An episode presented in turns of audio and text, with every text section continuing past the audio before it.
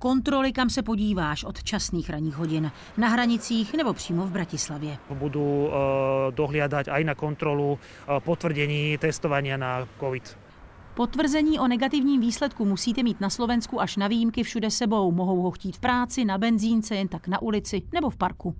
Naozaj tie kontroly sú potrebné, aby ľudia tie opatrenia, ktoré sú raz schválené, aby ich dodržiavali. Musíme s tým žiť a robiť to, čo sa nám povie. Stačí formou SMS nebo mailu. V případě, že sebou máte písemný dokument, je třeba originál. Zachrání vás i potvrzení o očkování nebo prodělaný COVID. Neakceptujeme fotokópie, pretože tie sa dajú ľahšie falšovať. Slovensko včera ukončilo v pořadí druhé plošné testování. Z 2,5 milionu testovaných jich bylo pozitivních 30 tisíc, tedy přes 1%. Čiže toto sprísnenie opatrení v podstate vyplynulo z toho, že premiér rozhodol, že bude plošné testovanie a že je potrebné, aby sa na ňom zúčastnilo čo najviac občanov. Nová opatření ještě dále znepříjemní cestování mezi našimi zeměmi. Takže som na Slovensku chodila pomerne často, napríklad každé dva týždne. Teraz je to tak, že tam idem raz za dva mesiace. Každá cesta totiž pro Nikolu ze Slovenska, která studuje ve Zlíně, znamená další test. A přesně to také úřady zřejmě chtějí. Nie je účelom pokutovať, naozaj účelom je znížiť mobilitu. Pokuty jsou vysoké, na místě 1000 eur, ve správním řízení 1600, tedy až 40 tisíc korun.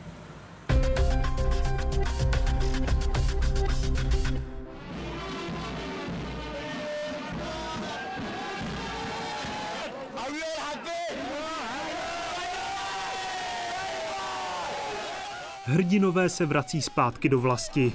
Nepál vítá na letišti v Kátmándu desítku svých horolezců, kterým se povedl těžko uvěřitelný kousek. Jako první na světě zdolali K2, druhý nejvyšší vrchol světa v zimě.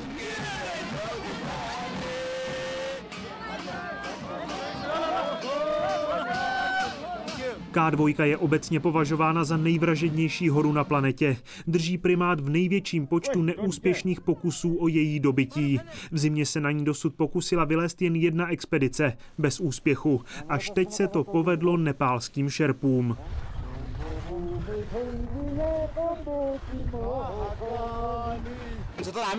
Všech deset nás pracovalo společně, všichni jsme hodně riskovali s našimi životy. Je to ospravedlnění pro všechny členy týmu. Ve světě se toho tolik děje, pandémie a globální oteplování a tak dále. Chtěli jsme světu poslat jasný vzkaz, že když držíme pohromadě, můžeme dokázat nemožné. Myslím, že je to dobrý vzkaz pro zbytek světa. Nepálští himalajští šerpové jsou nejspíš vůbec nejlepší horolezci světa. Známí jsou ale především jako pomocníci a nosiči pro zahraniční expedice. Na svých bedrech často nesou úspěchy jiných. Tento rekord ale připisují pouze sami sobě. Tato expedice pozvedla status nepálských horolezců do nových výšin. Je to úspěch pro všechny horolezce a ukazuje, že nic není nemožné, když se o to pokusíme.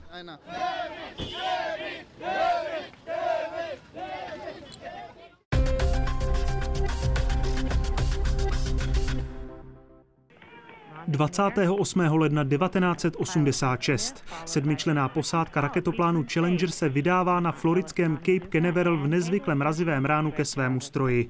Ten začíná svou desátou misi na oběžnou dráhu v 11.38 tamního času. V té chvíli si nikdo nevšimne, že namrzlé těsnění pravého raketového motoru netěsní a vpouští do něj splodiny. To 73 vteřin po startu vyústí v tragédii.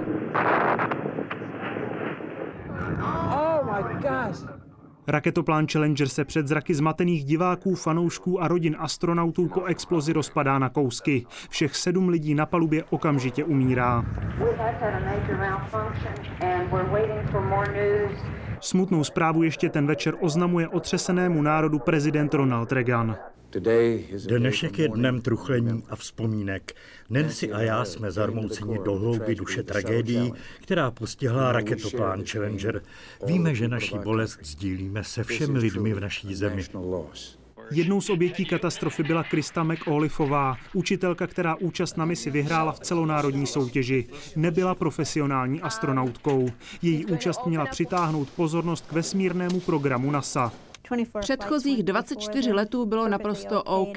Všichni si mysleli, že NASA něco takového nemůže dopustit, že nebude nic riskovat. Reputace NASA utržila o to větší šrám. Následné vyšetřování ukázalo, že někteří pracovníci na hrozbu před startem upozornili. Zvítězila ale snaha dodržet rozvrh mise. Věřím, že teď mluvím za celou komisi, když řeknu, že rozhodovací proces byl chybný. Katastrofa NASA připomněla, že bezpečí má být na prvním místě. Otřesená agentura pak na dva a půl roku pozastavila veškeré lety raketoplánů.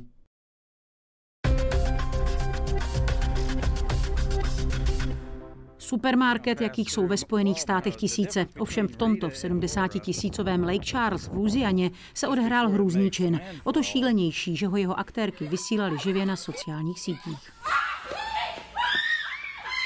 Je slyšet křik, tušíme údiv a zděšení. Ať jsou záběry pro svou krutost rozostřené, je jasné, že se na místě děje něco děsivého. Dívky 15 letou ubodali noži, které si vzali z regálu. Prosím rodiče, aby znovu převzali kontrolu nad svými dětmi. Musí. Ze záznamu, který dívky vysílali na Facebooku a Instagramu živě, je pak patrné, že nasedají do auta. Policie ale neměla problém je zadržet. Jako důkaz posloužilo právě živě vysílané video. Jsou v detenčním centru pro mladistvé. My v tomto případě nemůžeme udělat nic. Můžeme je zadržet, ale ten problém nevyřešíme. Hlavní útočnici 14-leté Regan Brusárcové hrozí až do životí. Jak je ale možné, že se vražda stále dá vysílat živě? Svět je velký a možnosti, jak odhalit nějaký obsah podobného druhu, je málo. Někdo ho musí nahlásit a teprve pak se mu daná společnost musí věnovat. To už ale bývá pozdě to nemá jednoduché řešení, abych to tak řekl. To složitější řešení je, že by vlastně přestalo být možné eh, neomezeně živě vysílat. Po útoku osamělého střelce na mešity v novozélandském Christchurchi, který své řádění před dvěma lety také vysílal živě, se například Facebook kasal, že zneužívání živého vysílání omezí. Jsme toho ovšem svědky dodnes.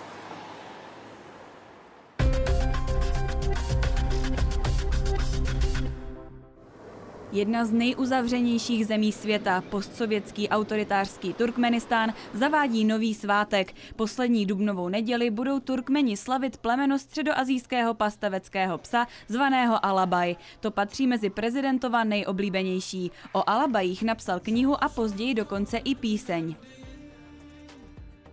Od roku 2017 má štěně Alabaje i ruský prezident Vladimír Putin. Od prezidenta Berdy Muhamedova ho dostal k narozeninám.